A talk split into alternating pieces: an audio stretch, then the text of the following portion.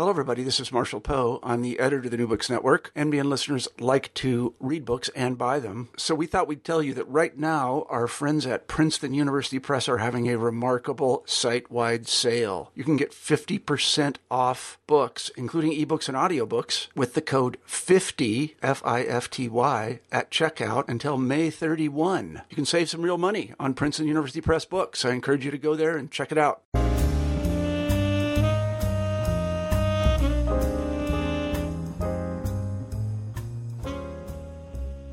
Hello, this is Vershawn Young, host of New Books in African American Studies, the interview series where authors of African American life, arts, culture, and sciences discuss their new books. Today, I'll be speaking with Jafari S. Allen, Assistant Professor of African American Studies and Anthropology at Yale University and author of the provocative new ethnography Venceremos the Erotics of Black Self-Making in Cuba, published by Duke University Press this year, 2011. I'm sure you'll enjoy this lively interview and enjoy reading the book. Listen in. Hello, Jafari. Hi, Vershawn. How are you? I'm doing very well. Thanks for asking. Today we're speaking with Jafari S. Allen, Assistant Professor of African American Studies and Anthropology at Yale University and author of a meticulously researched and exquisitely theorized ethnography that we're featuring today. It's called Venceremos, The Erotics of Black Self-Making in Cuba. It's published by Duke University Press in 2011. Venceremos, Allen explains in the opening pages, is a political expression, meaning we shall overcome. This certainly resonates with the black U.S. experience in the civil rights movement and, if we think about it, contemporary politics with such slogans as, yes, we can. Allen, however, minds the politics or interstitial terrain of gender, class, and sexuality, which makes this book a quite provocative read. I've read it and I recommend it to all of our listeners. So we're happy to have Jafari with us today. Jafari, would you begin by telling us a little bit about yourself? Well, first, thank you, thank you so much for having me, and thank you for your, your very kind introduction. As you as you mentioned, I'm, I teach in the departments of African American Studies and Anthropology at Yale, and I'm also uh, a faculty at the Women and Gen- Women, Gender, and Sexuality Studies and Lesbian, Gay, Bisexual, and Trans Studies here at Yale. And those sort of uh, locations really, I think, express uh, who I am intellectually and where this uh, where this book comes in. That is, that it is interdisciplinary and it is grounded in Black feminist and uh, critical uh, critical race theory, but also, um, as you mentioned, it is an ethnography, a critical ethnography, and so here I'm really concerned about uh, expressing uh, some of what I experienced on the ground with my respondents and friends in Cuba over the, the many years that I uh, researched uh, in Santiago and mostly in Havana, Cuba. Mm-hmm. So, how did you come to write this book? How did this project uh, come to you? Well, uh, this is a a, a huge revision of my my dissertation and my dissertation was an exploration of black masculinity in Cuba, or I should say black masculinities in Cuba. My first idea for a dissertation project was comparative masculinities between uh, Brazil, uh, Brazil, Cuba, and the U.S. And my advisor, Sherry Ortner, was was smart enough to uh, to tell me the first week of graduate school that I ought to just pick one. Uh, and by that time, I had already spent uh, spent the summer in Cuba doing doing a language program and had fallen in love with with Cuba. And so the book comes out of uh, going back to Cuba to uh, re-engage my uh, re-engage my respondents and to think again about uh, how masculinity uh, intersected with, articulated, to uh, larger uh, larger things going on in Cuba. And I learned during uh, my dissertation defense uh, that you know what the dissertation was really about or what the book should be about. And so I really owe a great deal of thanks to Robin Kelley and Stephen uh, Stephen Gregory and Sherry Ortner and Nadine Fernandez and uh, Carol Vance for telling me what the book was about. And and I remember specifically Stephen saying uh, that the, this book is about the special period, and the special period in time times of peace, of course, is that period in Cuban history right after the fall of the Soviet Union, um, in which uh, the there were tremendous economic difficulties, but also, as I argue in the book, there were uh, tremendous uh, sort of moral and uh, affectual and all sorts of other changes on the ground that my respondents were going through in very small ways uh, that I attended to in my research for for this book. And so that's the you know the, the, the recent history of of the book, but it's a deeper history really, and, and goes back to uh, my upbringing uh, with a father who was always uh, always concerned to tell me about uh, the fact that there are black people all over the world, and that we ought to be we ought to be concerned with and connected to those uh, those people all over the world. And he was especially interested in Cuba, as were a lot of uh, black people of his generation, because of the claims uh, that uh, Fidel Castro and the revolution had made about sort of solving the problem of racism. Mm-hmm. Mm-hmm. And so Cuba represents, uh, for many black people and for many people who uh, consider themselves or their, their groups downtrodden or oppressed by, for example, the U.S. state or multinational corporations, et cetera, represents opposition. And uh, I was fascinated by uh, by Cuba because of uh, hearing stories from, from my father from when I was I was very young. Mm-hmm.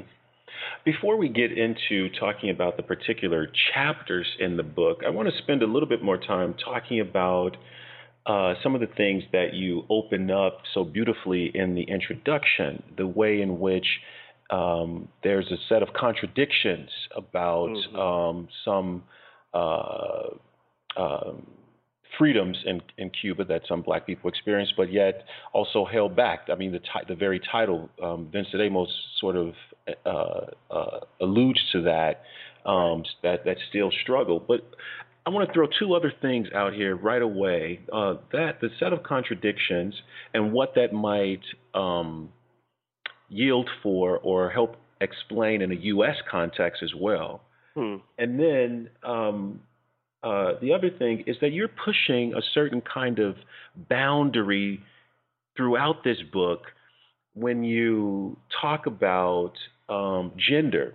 When you privilege gender, and you do talk about sexuality, that that that becomes very clear. Um, but in the beginning of the book, you you, you state a reason why you foreground gender, um, uh, and you say that it is the failure to perform the scripts the strict scripts, in this case, masculinity, um, and the attributes and rights um, that is itself classed and raced.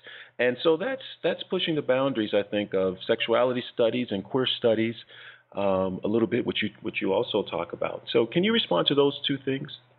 Yeah, I, and I'm, I'm glad I'm, I'm, glad that those uh, that those uh, those things come come out uh, at least for you in in the introduction, because it it really it really does. I'm, I'm really trying to uh, set for the reader what my intentions are and where I'm where I'm coming from here, and I think that it, it may be one can say that it's pushing the boundaries to say uh, to sort of I don't know whether I privilege gender, but but to talk about how important uh, gender is, even when we think about sexuality. Uh, it's really perhaps um, a feminist sensibility that insists on, uh, or, or, I would say a black feminist sensibility that insists on looking at the intersections of these of these positions, mm-hmm. right?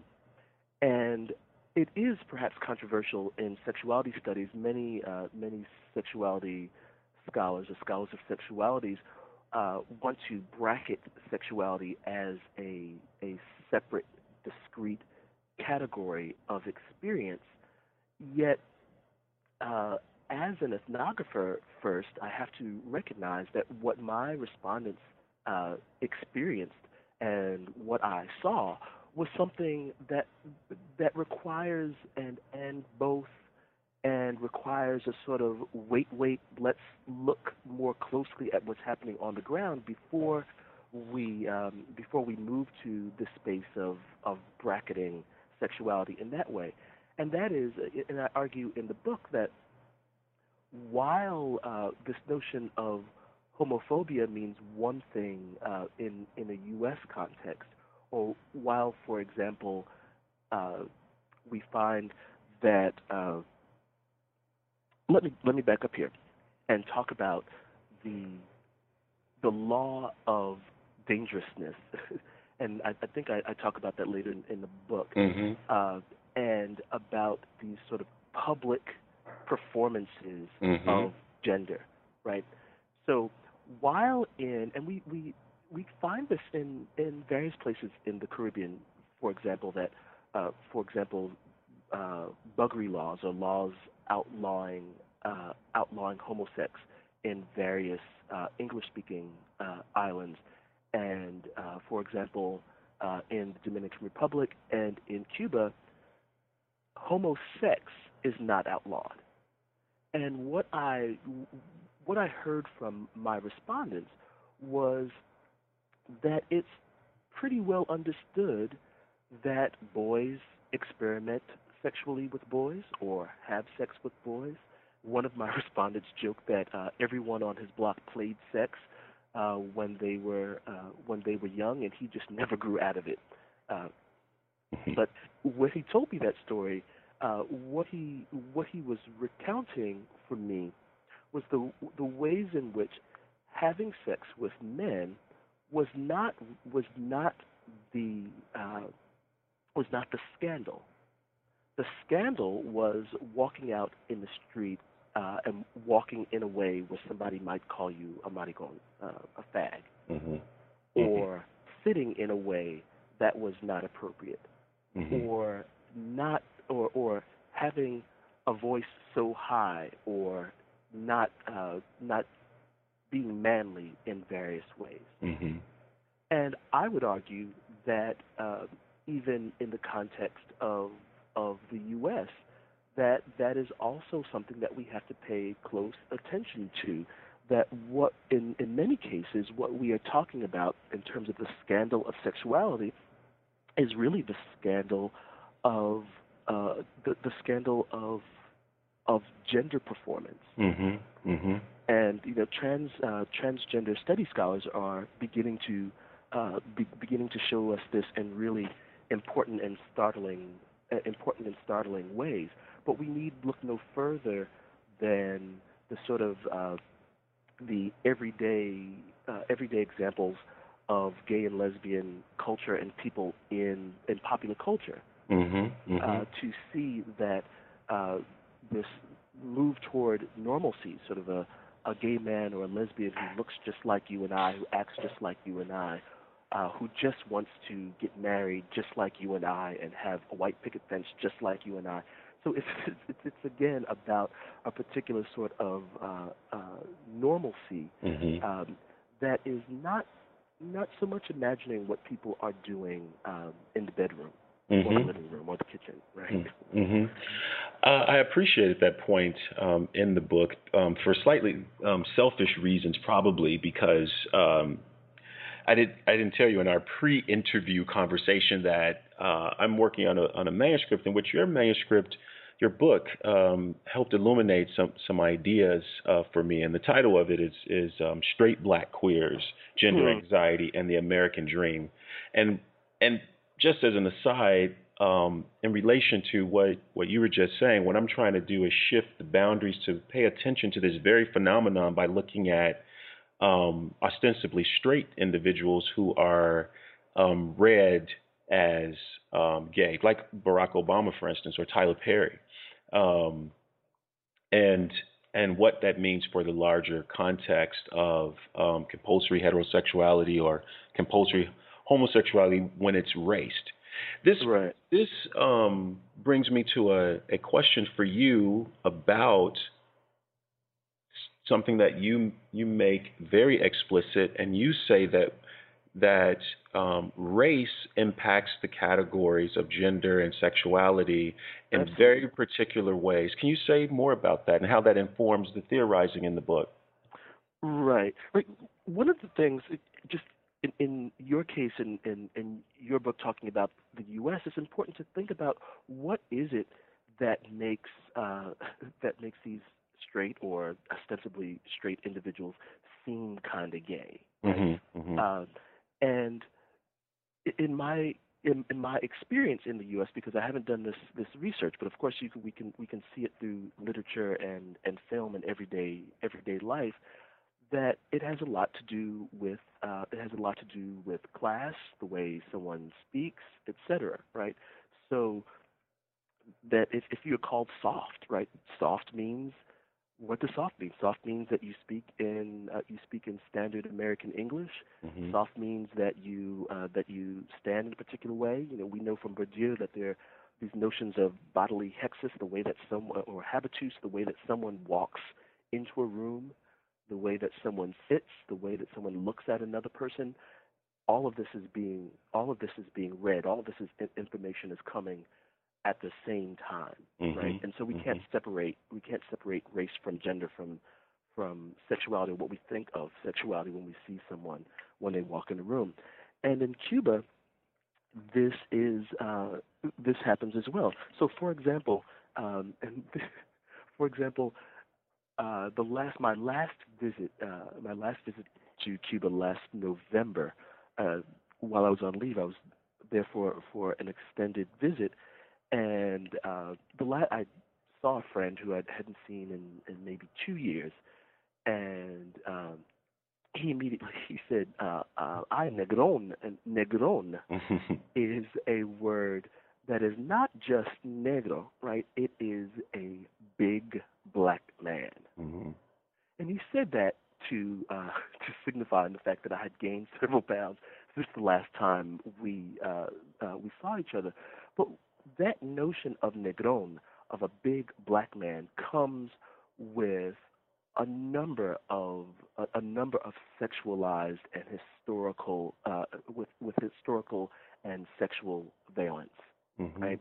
So to say big black man is not to say uh, big black man who uh, who studies anthropology, right? Big black man comes with with other sorts of things that we all under everyone in the room understood mm-hmm. uh, when when he said that, right? Mm.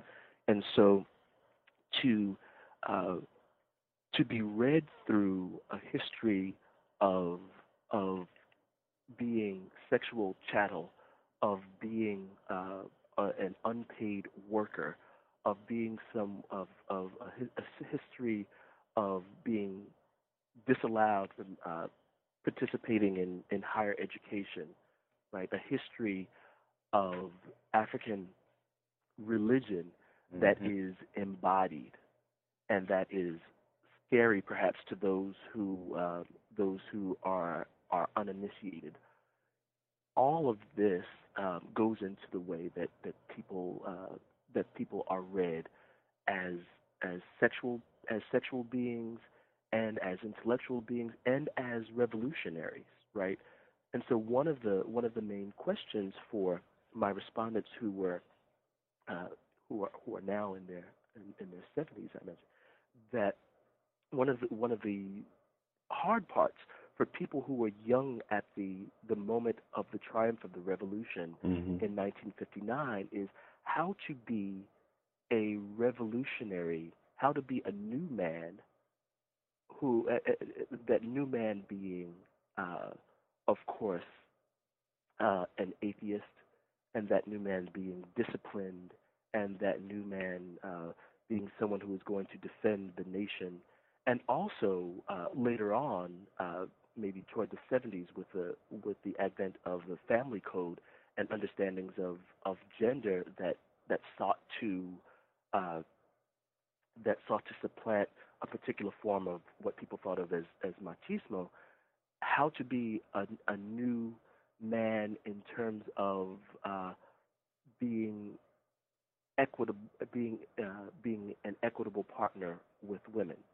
Mm-hmm. And so, how do you do that if the image, if the the controlling image of blackness is one of someone who is insolent, who is out dancing or in ceremony for hours, or someone who is uh, whose body is uh, is represented as as always having sex or working. Mm-hmm. Mm-hmm. Those same set of questions um, seem to come up when we think about uh, the the um, latter part of the civil rights movement, and particularly, you know, the Black Power and Black Arts movement in the U.S. Absolutely. Are there resonances?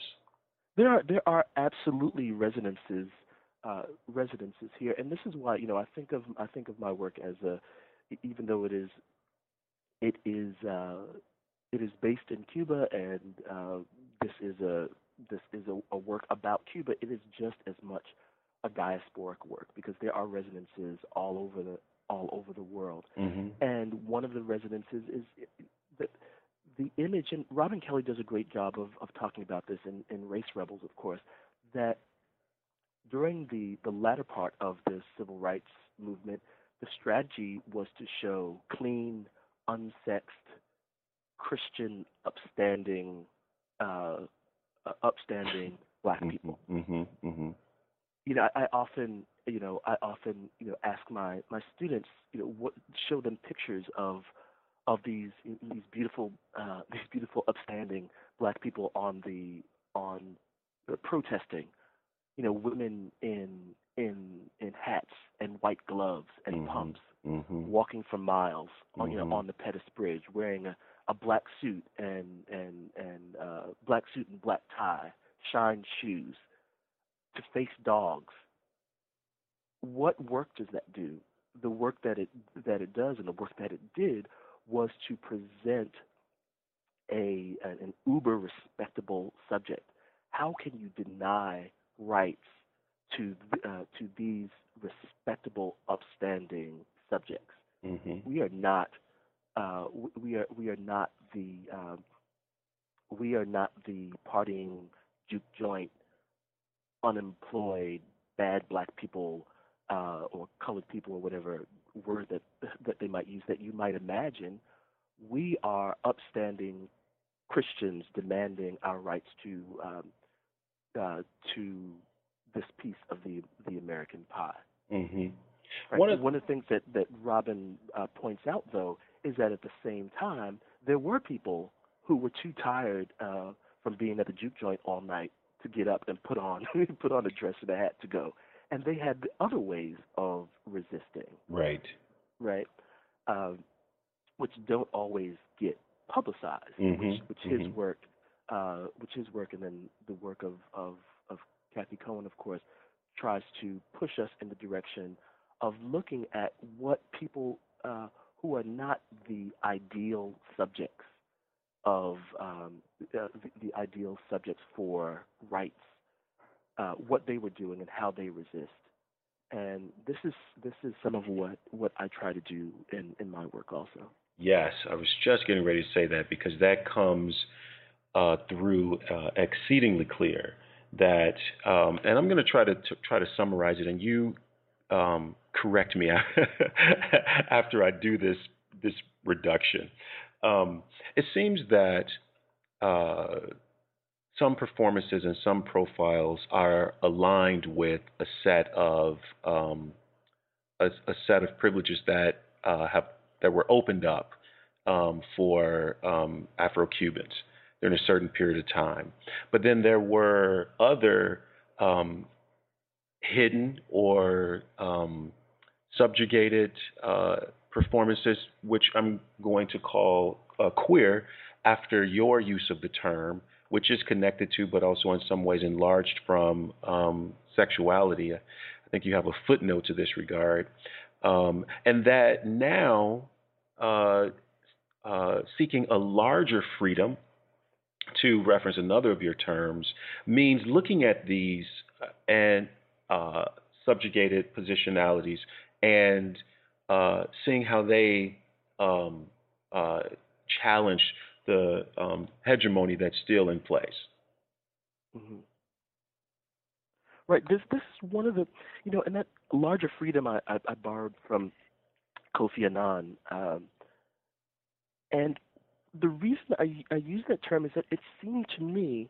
Uh, listening to my respondents and watching watching what was happen what was happening in the moment and reading back through his uh, through Cuban history, is that at this moment, Cubans, of course, uh, enjoy uh, enjoy free education, postgraduate education uh, from preschool to postgraduate.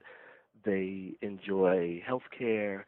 They enjoy you know, a lot of a lot of things that many people around the world would would really want. Now, the contradiction we talked about contradictions before mm-hmm, is mm-hmm. that there are tremendous limits placed on placed on each of these uh, since have been since the uh, since the special period. My colleague uh, Sean Brotherton writes about the medical uh, uh, uh, the med- medical establishment in Cuba, and one of the things that is very easy to see, for example, and you know, I saw this up close going to doctor's appointments with some of my respondents and friends is that even though even though the ratio of doctors to to patients in Cuba is 20 to one, which is which is the, the best ratio any, anywhere in the uh, anywhere in the Americas. Once you get there, there may not be there may not be or likely there's likely uh, it's likely that there won't be adequate medicine for you. Mm-hmm. Mm-hmm. Uh, and if you go down the road to a hospital where foreigners, including people from the U.S., are going for cutting-edge treatments for for cancer, for example, uh, those places are really very well outfitted. And so again, you know, here we're, we're back to the the contradiction um, that you that you mentioned earlier. But in terms of a, of a larger freedom, what uh, what my respondents uh, seem to be looking for and asking for is not not only uh, the economic rights that Cubans have and the social rights that uh, that North Americans are seen to enjoy. That is freedom of expression and freedom of uh, freedom of association. You know, to join groups, have organizations, to say whatever you say whatever you want in any medium you like. Uh, they want both and they want uh, they want this full expression of of their of of their humanity, mm-hmm. which is something that we see in Marx and Engels, for example, and we also see and uh, we also see in the liberal uh, the liberal philosophies of of of the United States um, and even before that in, in Locke and Rousseau, et cetera, right? Mm-hmm. So it is not a matter of uh, what people can simplistic, sometimes simplistically see as a communist or a capitalist sort of um, uh, sort of dichotomy.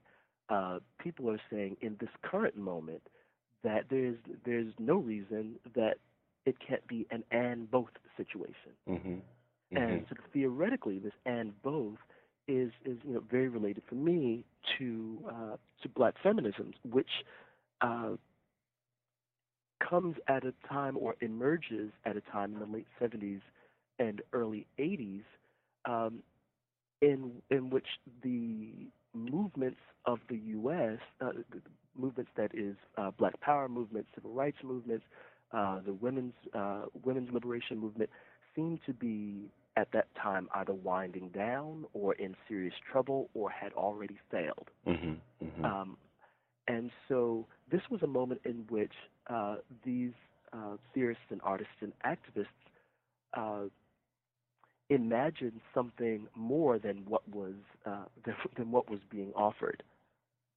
Mm-hmm. And here again, we go back to my title, Venceremos.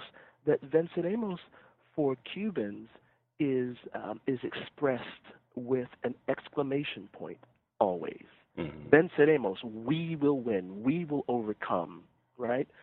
Um, and at this point, there is um, there is a serious question about how we'll overcome or whether we will even overcome.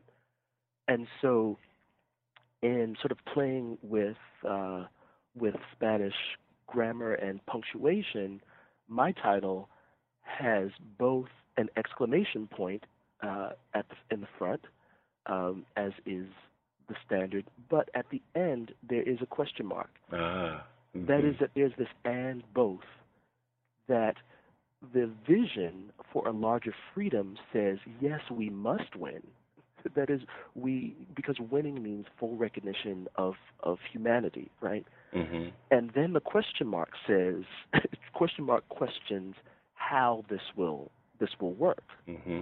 right and this title for me even though you know it it, it it's always uh, a point of discussion which i think is which i, I think is great um, but I always think back to Audre Lorde's uh, the end of her uh, age, race, class, and sex, women re- redefining difference. Mm-hmm. When I think of this and both in this question, and and and that is when she says, um,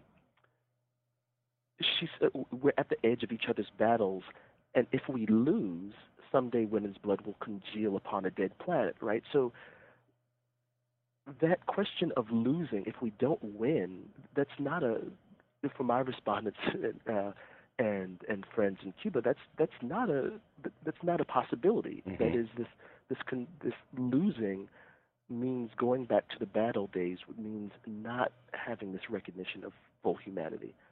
But the real venceremos, the real we will win, um, goes back to the end of, of, of this, this piece where she says, if we win, there's no telling.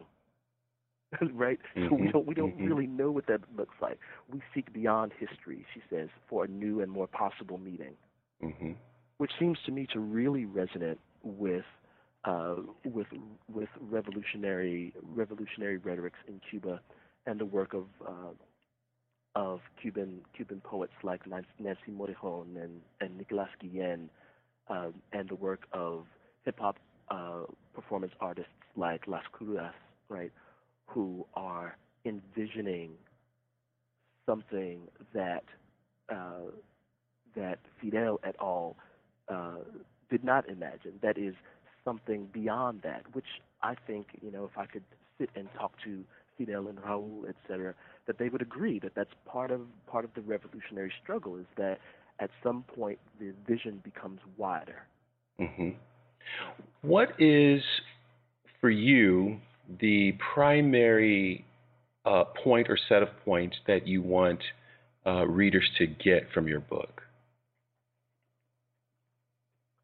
That's the gotcha question, right? That's, that's, that's the question that uh, that should have been should have been really glaringly obvious in the introduction that I that I, I, I don't think I made glaringly obvious.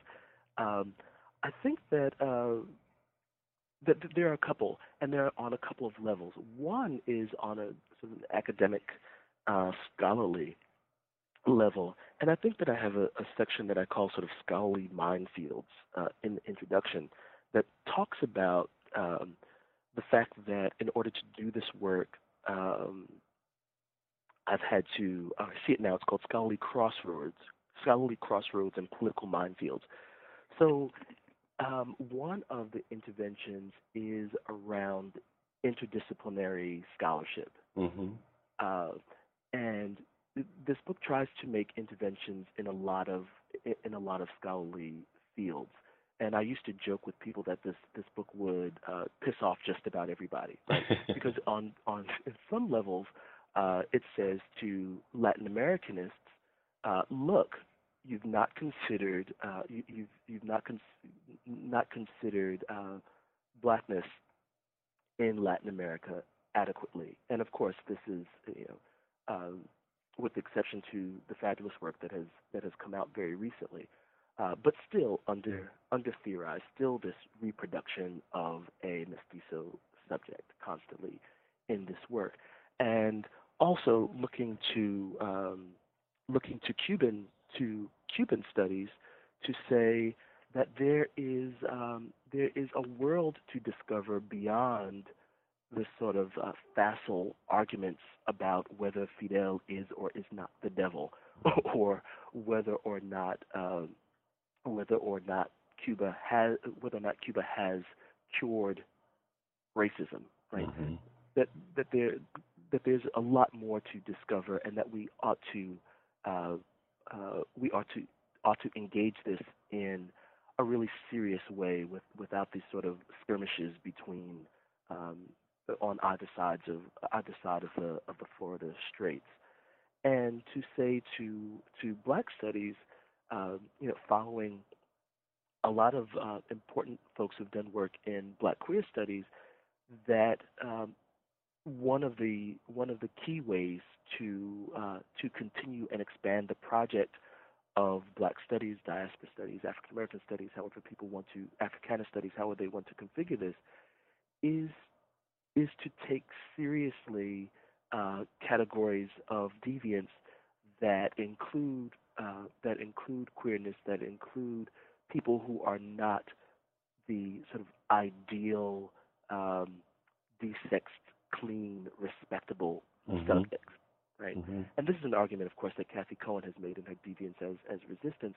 But I want you know want to push this uh, push this forward here in this way. And an, another one is is around the the import of looking uh, looking really closely at what uh, what black resistance is. What does it mean to resist? Uh, and what are the various what are the various forms of this? Right? Lots of lots of scholars have done have done work on this in a theoretical way, but I'd like to I'd, I'd like to push and invite us to do more work on this that uh, with on the ground uh, on the ground research to see what people are doing in their in their daily in their daily lives. And then another one of the interventions I think is also about um, re-examining in anthropology, for example, re-examining the uh, the gifts right that were that were brought to anthropology in the in the 80s. That is around reflexive work, around work that insists that we not write ethnographies as, as if we are uh, flies on the wall Mhm, or mhm. omniscient, you know, omniscient seers, right? That uh, work that does not center the author, but that uh, that lets the readers see perhaps ways in which the author is complicit in meaning making on the ground. Mm-hmm. Um, and for you know, following the decolonizing anthropology uh, move, uh, and decolonizing anthropology is a, a very important collection uh, edited by Faye, anthropologist Faye Harrison, that pushed us also to recognize the ways in which black anthropologists have a very particular and important role to play in uh, in the new anthropology. And one of the things that, that I argue in this book, it's not explicitly argued, but I think it's it's argued through the way that I write the ethnography, is that there's no way that I could have um, could have had access to the places and people that I had access to and the stories and the, the feeling that we created together if I were, you know, sort of differently configured. Right? Mhm, That all of mhm. us as, as ethnographers, uh, we do our work with our bodies, Mm-hmm. right? And so, um, if we want to know, um, if we, we, we want to know something, then it's important that we send a variety of people with a variety of experiences and a way, ways of experiencing what happens on the ground, uh, who are recognized by people on the ground in various ways. Mm-hmm. Uh, one of the things in terms of Latin American uh, work on sexuality in Latin America that, that I discovered that I don't write in the book, which is sort of, um, I think, perhaps implicit and uh, and between the lines, is that uh, you know being uh, being a twenty something uh, black man, uh, gay black man among twenty something um, gay black and other men in Cuba uh, meant that I had access to spaces and people and conversations that I would not have today. For example, even you know, a couple of years. I won't tell Mm-hmm. you know tell my how terribly old I am, but a couple of years after, right? Mm-hmm.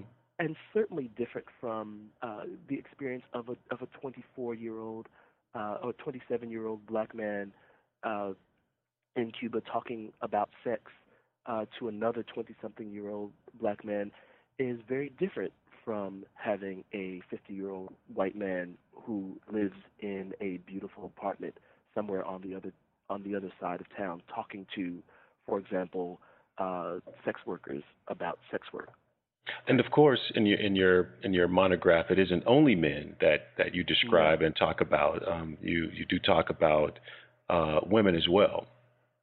Yes, one of the one of the things it was very important to me uh, in terms of doing the the research for the new research for the book outside of the, the dissertation uh, to go back and talk to uh, talk to more of the women that I had uh, developed developed relationships with, and to have the book be about uh, women and women with women and women with men and men with men and men with women and Mhm. various recombinant uh, Mhm. recombinant groups of that. And so uh, I do try to um, I do try to give a uh, to give a broad sort of view of what's happening on the ground with these groups of people that, that I'm dealing with. And this is you know, there's a, one of the, the chapters in which I talk about uh, these nascent parties of uh, uh, women's parties is that I was uh, my access to that party um, was facilitated by my friendship with lesbians. Mm-hmm. Um, and the party that I talk about specifically in the book is one in which uh, I was one of maybe three men with I don't know maybe 60 women uh, or more at the uh, at the t- at that time, Mm-hmm. right? Um, but at the same time, if uh, if for example, uh, you know, a colleague, you know, a colleague who is also a, a woman or who um, who is also a lesbian might have a very different, or certainly will have a very different entree to that um, to that scene. Mm-hmm. And Um, since we've since we've uh, uh, crept into the particularities, uh, would you mind reading a, a passage for us? Yeah, actually, I'll I'll read that I'll read that piece about the uh, about the the party, um, and the section the section is named after. There are throughout the book uh, uh, sort of references to to the music um, of that moment uh, that we were listening to, and, and which you know I continue to listen to. And so this section is called uh, you know uh, no me parezco a nadie, which is um, I'm no other, which is a song by uh, by a popular a popular uh, Chilenga uh, timba band called uh, Bamboleo. Uh, excuse me. I had never before been to this section of Havana, which sits just beyond Miramar, where avenues widen and homes seem no worse for the revolutionary wear. The collective taxi I was riding in with Yaniris stopped a few blocks away from her friend Marilisa's home, and we carefully extricated ourselves from the crowded Chevy full of Cubans on their way to visit family members or to do other business on this late Sunday afternoon. We, or I, had thought of splurging on a tourist taxi since my first trip to the women's party was a special occasion. But Yanidis usually preferred to use peso friendly Cuban transportation, even though it was often slow and always crowded. In my case, it was much, in any case, it was much cheaper to ride in the collective taxi where we listened to the hushed conversations and occasional raucous, entertaining banter, especially on longer trips or when the driver was feeling particularly gregarious. I kept my comments to a minimum since, after all, I was passing as Cuban. Yanidis and her friends agreed that rolling up in a taxi was not very respectful of Mylisa, since the interest of her neighbors would certainly be piqued by a number of taxis arriving on a late Sunday afternoon. To be discreet, therefore, my crew thought it would be best to walk the last few blocks to her place. Still, I wondered what the neighbors would think of the fact that they had not been invited to the party and that all but a few of the guests were women. This party, five years before the advent of the popular Fiesta de Lila and Milagros, or the Fiesta de Humo, or the Fiesta de Barbura, seems now, years later, to have been a kind of dry run for the women's parties that have become very popular. Indeed, they have even undercut the popularity of the men's parties, since they are often closer to the city and therefore more economical for Cubans to attend. Of course, like the 20 peso parties, the venue changes each time, with those in the know using a telephone number circulated among friends in order to get the address. We ascended the stairs to be greeted by a striking woman whose long fitted dress and short cropped hair made me think of Vania from the timba band Bamboleo. As we entered the room, Isaac Delgado's El Pregón de Chocolate was blasting from one small floor speaker, and the dance floor was alive. Five or six couples were twirling, undulating, and laughing. Some sang along with the coro, Tengo el chocolate para ti. At the center of the floor, a circle of women had captured everyone's attention with their hip shakes and shudders. The gorgeous Vania look-alike at the door was Marlisa's girlfriend of the moment, and it was she who had organized the event and now collected the entry fee and warmly greeted everyone at the door. Somewhere between what people were used to seeing as feminine and what they expect of Butch, she stood, confidently, apparently taking particular joy in multitasking. She sang the coro to the song, shifted her shoulders, shook and rolled her hips folded the money, smiled, and chatted up the guests. In that two story home on the outskirts of Havana, in this room with stripped floors and very little furniture, we witnessed a party alive and pulsing with loud music, good food, and beautiful black women in various combinations of dress, complexions, hairstyles, and economic backgrounds. Lycra rules in Cuba for women's party wear. Some wore it in bandeau tops with high waisted shorts, jeans, or short skirts, and others in chists that grazed or passionately embraced their bodies. But most, no matter what the style, wore it as if it were makeup, an application of color over the skin. It served as more than mere covering or clothing. Flowered polyester or even cotton shifts and sleeveless shirts were worn by the more modest, with a leotard or tights underneath. At this party, distinctions between butch and femme seemed less apparent at first, at least to me, than those between class groups. Of course, I was far from the intended audience of the women present. Still, the women drinking beer out of bottles and cans, talking the most and the loudest, and wearing pants, collared shirts, and sneakers, Oxford shoes, or hiking boots, made their butch presence felt. A few could afford to accessorize liberally and others, like the vast majority of Cubans, had to keep a basic repertoire of one pair of shoes for going out and something to wear for every day, and one good outfit for very special parties and other occasions, which is handled with great care. One partygoer told me that it would therefore be foolish for a woman, no matter how butch she was, to use her meager resources to buy things that she would wear only to these parties. The fiesta seemed to intensify when the DJ played Yo no, Yo no, me pare, yo no me parezco a nadie, unlike no other. The title is more than apt. Here at the party, a long woman with long curly hair and small stud earrings pulls another party guest onto the dance floor, and the two of them get their life.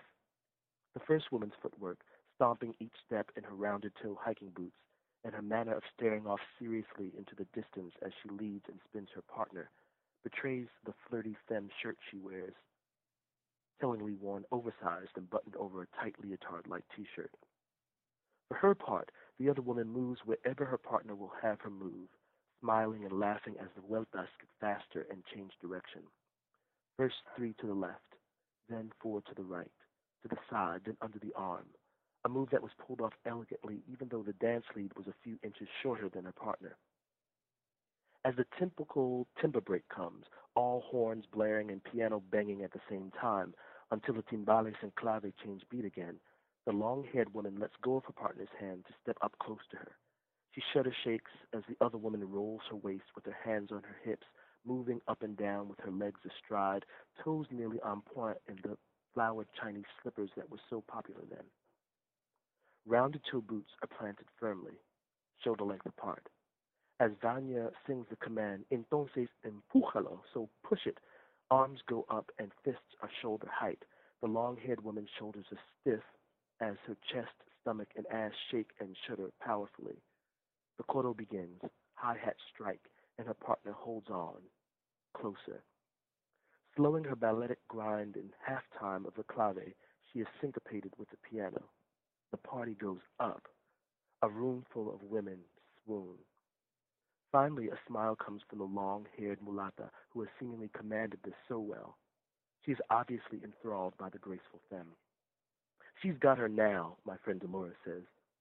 Pretty flowered slippers perfectly positioned for plie, the femme rolls up to her partner's betrayed, delicate blouse, down those loose fitting jeans, putting her hands tentatively on her partner's thighs, then up again, lets them rest on her shoulders and whispers something in her studded ear. The music continues and they move steadily. Step, stomp, one, two, three. Turn, roll, four, five, six. The stomping woman tucks in her blouse come jersey and rolls the cap sleeves into her undershirt. Smile, three, four, stomp, step, one, two, turn. The new intimate friend of the now tucked woman takes her partner's long curly hair smooths it, and ties it in a makeshift bun at the nape of her neck. Ay, my friend Dolores says, rapidly snapping her fingers in the air. Imagínate eso, es así. Imagine that, it's like that. And everyone in our corner, standing close to the DJ, changing a stack of burned or pirated CDs on a makeshift table, giggles.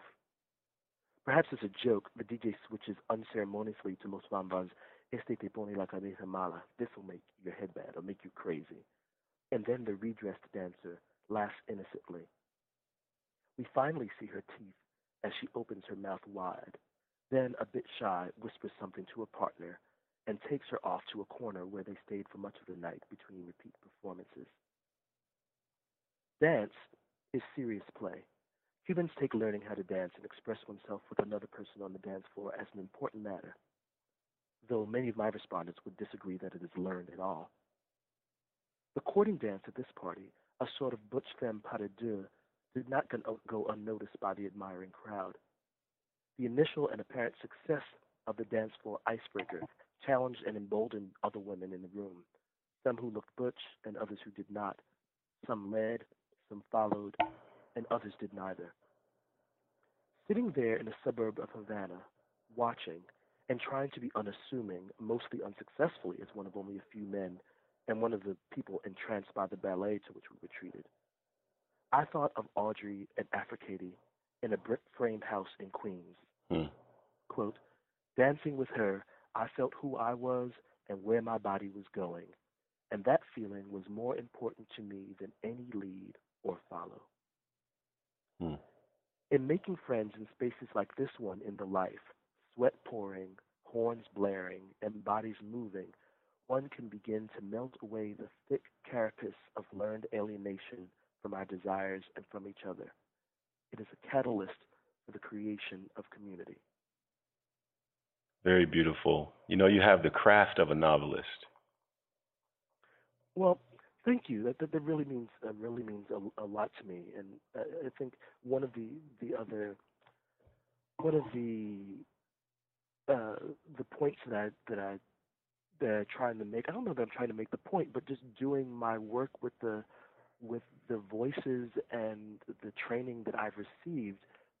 this is very important. That is that you know when I'm writing and when I'm thinking, the the theorists that I'm responding to are are Audre Lorde and they are and Toni Morrison mm-hmm. and Toni Cade Bambara and James Baldwin and Marlon Riggs mm-hmm. and Sylvester, you know, and Larry Levan that is that the theorists that I'm referring to are not all those that are that are approved in the academy, but these are the people who have, I think, most incisively theorized these moments of becoming, mm-hmm. or who have shown us how specifically Black people and queer people and poor people have um, have become and are in this this movement. And a lot of this comes from uh, from from poetry um, and from uh, uh, and from creative writing. I mean, mm-hmm. the people that I that I talk to, uh, you know, on a daily basis are people like Marvin K. White, who is,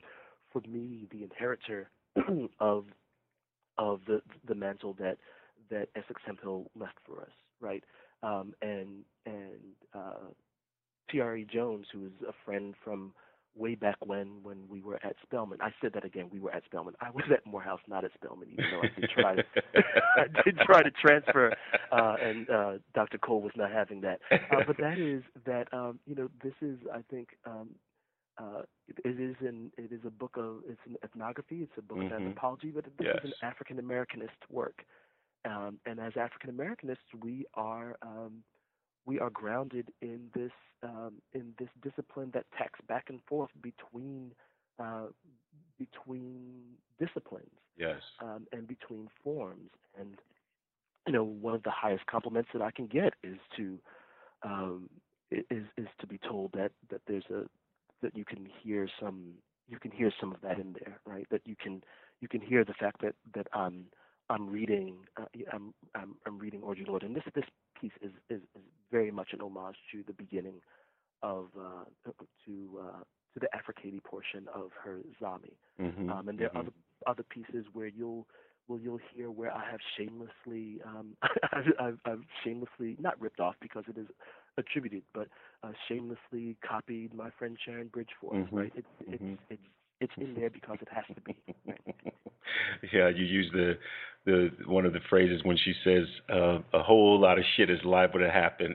Yes, and that is you, you know Sharon and I had a long discussion a long discussion about that because of this, this moment of how do we how do we theorize these spaces in the life um, that are not only theoretical spaces or spiritual, but literal places where people end up mm-hmm. that are queer. Mm-hmm. And and this goes back to your this this notion of queer and, and queer straight that queer can be that is the juke joint this place that she imagines in in her work in her work is a place where um, uh, is a place where there is sexual intrigue with people who are var- gendered variously and may have sex with people in various recombinant groups of who's having sex with whom depending upon and she says um, there are there are men's, women's, mm-hmm. some who are both, mm-hmm. and mm-hmm. some who are neither. Mm-hmm. That for me is a, an incisive is an incisive theoretical statement.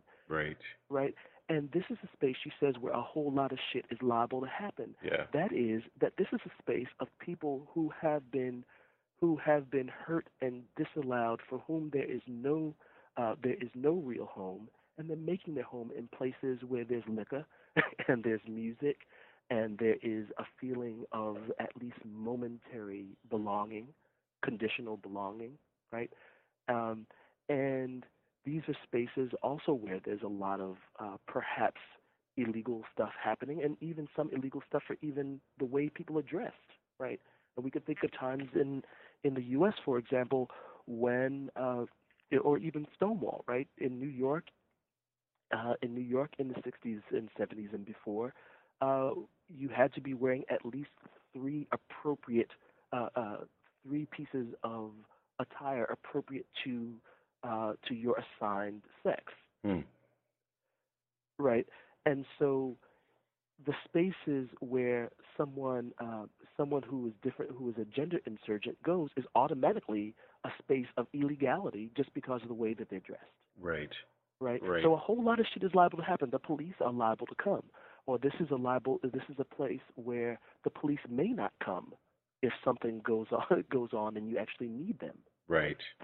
Um, and we don't have um, you know those of us who are working on on on black queer studies have begun to do uh, to do this work to investigate this. But um, looking at you know our predecessors the people who have done this work are uh, the people who have done this work are poets and novelists and activists and filmmakers and visual artists. Right. right. You know, we're running out of time, and there's so many more questions that I have for you. I, I, we're just going to have to uh, have a time where I just call you up and, and chat, just Let, chat with you. Um, I I wanted to ask and get you to talk about one of the most fascinating um, subjects um, in the book, um, for me at least, uh, which was Octavio. Uh, Octavio, and, yes. And and and his um, female name, uh, Lily. Lily. Mm-hmm. Lily, yeah, that's very fascinating, and the relationship, uh, you know, in the community and and how that gets played out, especially when he comes uh, out, so to speak, um, mm. with with the mm-hmm. dress on the street. But since the cover is the first thing that readers encounter, can you tell us about this really rich picture oh, um, on the on the front cover? It's, I mean, it's completely fascinating. Absolutely. You know, you know, the the adage is that you can't judge a book by its cover, but I really wouldn't mind. I really would not mind at all if people judge this book by this this this gorgeous cover by my friend Renee Pena. Mm-hmm. Um, and I have to say that this is, I say in the acknowledgments that it was a dream come true.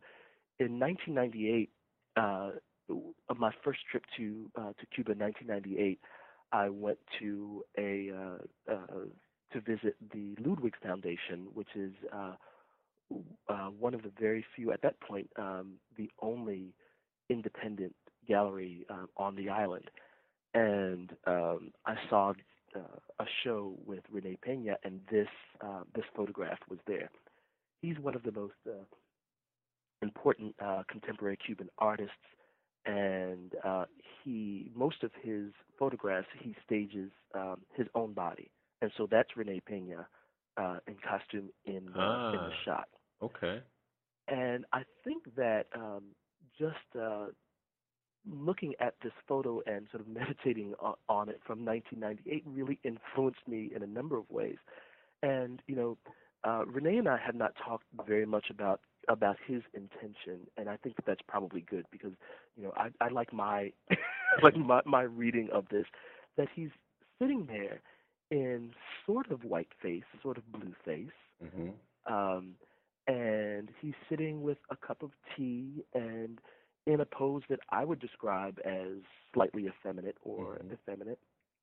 And he's gazing on a table um, where there are tarot cards and regular playing cards, a teacup, um, a sort of apothecary or, or, or sort of chemistry type beaker with some mysterious thing in it, a couple light bulbs, uh, chicken eggshells, and pearls, so that is uh, one of the things that, that I saw this is is sort of reflecting on um, a lot of are left with after um, after the revolution and after the special period and after the rectification movement and after uh, uh, after independence and after slavery. That is, there are a number of these elements that are on the table that uh, that they can use to figure out to divine their future.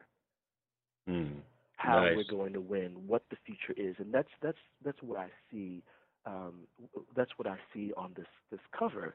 Is uh, you know I'm, I'm thinking of of that figure as representative of all of my respondents, uh, queer, uh, you know, queer in various ways, mm-hmm. um, you know, calmly and elegantly, perhaps uh, looking down and to see, you know, how we will win, where this larger freedom is going to come from. Mm-hmm. And beside that, I just think it's I think it's gorgeous, and that's you know that is a reason in itself in, in, my book.